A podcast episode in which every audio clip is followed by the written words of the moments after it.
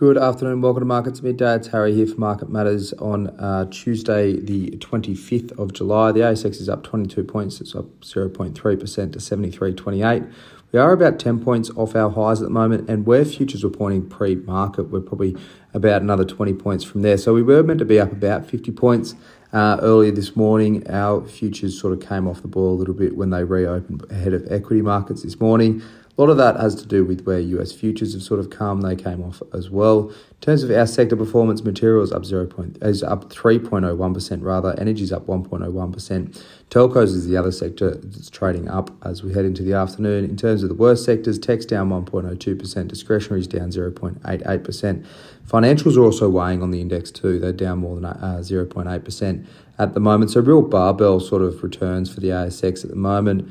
Uh, commodity linked sectors doing quite well, um, whereas consumer and the banks are doing a little bit poorer.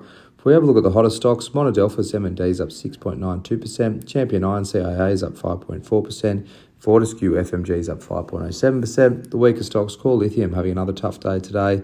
They had a pretty weak quarterly update yesterday. CXO is down another 7.64%. Domino's Pizza DMP down 4.9%, and Credit Corp CCP down 4.12%. Just quickly on why we're seeing these sort of returns from the materials and energy sectors. Energy is trading at around about a three month high and holding onto that one.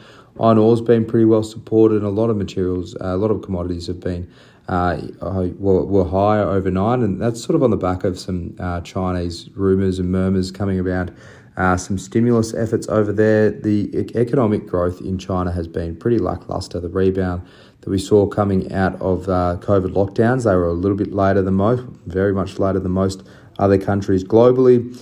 Uh, and the rebound in economic growth hasn't really come through. So there's been a bit of talk about how this com- uh, how this country will stimulate and what that means for our sectors. Obviously, that's pretty supportive of iron ore uh, and a number of other commodities there too. So that's uh, a lot of the reason we're seeing uh, materials and energies doing quite well today. If we have a look at Newcrest NCM, it's down 0.19%. Pretty small move. Golds have been a bit mixed this morning as well, but they're out with their quarterly production numbers. First, uh, sorry, the fourth quarter gold of 556,000 ounces, up from 510,000 ounces in the third quarter. Copper of 35,000 tons, up from 31,000 tons. All in sustaining costs of 1,196 per ounce. It's about 10% above the FY23 average, but they did meet guidance basically across the board 2.1 million ounces of gold, 133,000 tonnes of copper. Sort of the lower end of guidance for both, but this, this was sort of well flagged. They've had some issues in the last quarter and the third quarter as well that sort of market was well across and knew that they was probably going to be at the bottom end of those guidance ranges. They did come in there, but they did meet it just. They did also talk about the Newmont deal. So Newmont uh, out of Canada. They're looking to acquire Newcrest in an all scrip bid. That's all scrip bid's worth about 27, uh, just shy of $28 a share at the moment. Um, that deal is expected to go through before the end of 2023. So uh, we'll get a board vote from those guys. We'll get a shareholder vote as well. Uh, but Newcrest pushing that one, they reckon that the board will unanimously recommend that bid. Have a look at Monadelphous next. It's up almost 7%. Today, they've won a $200 million contract with Albemarle regarding expansion uh, works at Kemerton Lithium Hydroxide Plant in WA. So we talked about this one quite recently, actually. Uh, that uh, that plant was meant to be you know supported by Mineral Resources.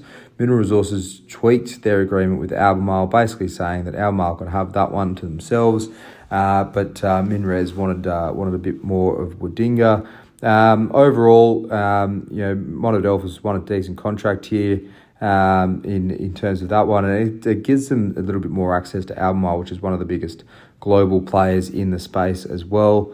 Uh, another tick of the box for uh, MND there. We've seen a great deal of uh, of you know contract wins like this across the space, so very much more supported. It'll be interesting to see how long this can keep up, and also what margins we can sort of see out of these uh, sort of mining services companies coming through. Uh, probably won't see that until the back end of this year slash FY24 numbers in 12 months' time. If we have a look at Asia markets now, Japan's Nikkei's down marginally. Uh, Hong Kong Hang Seng's up 2.4%, though. A lot of that to do with those China stimulus talks going on. US futures are marginally lower at the moment. In terms of US tonight, we'll have consumer confidence prints. coming out. We'll also have our local inflation numbers for the second quarter out tomorrow morning. So that'll be one to really watch closely in terms of how our market trades for the rest of Wednesday and probably the rest of this week. Uh, following leading into a couple of central banks making some calls on interest rates there as well. But for now, that's all for markets at midday for your Tuesday. I hope you enjoy the rest of your afternoon. As always, look out for the Market Matters reports.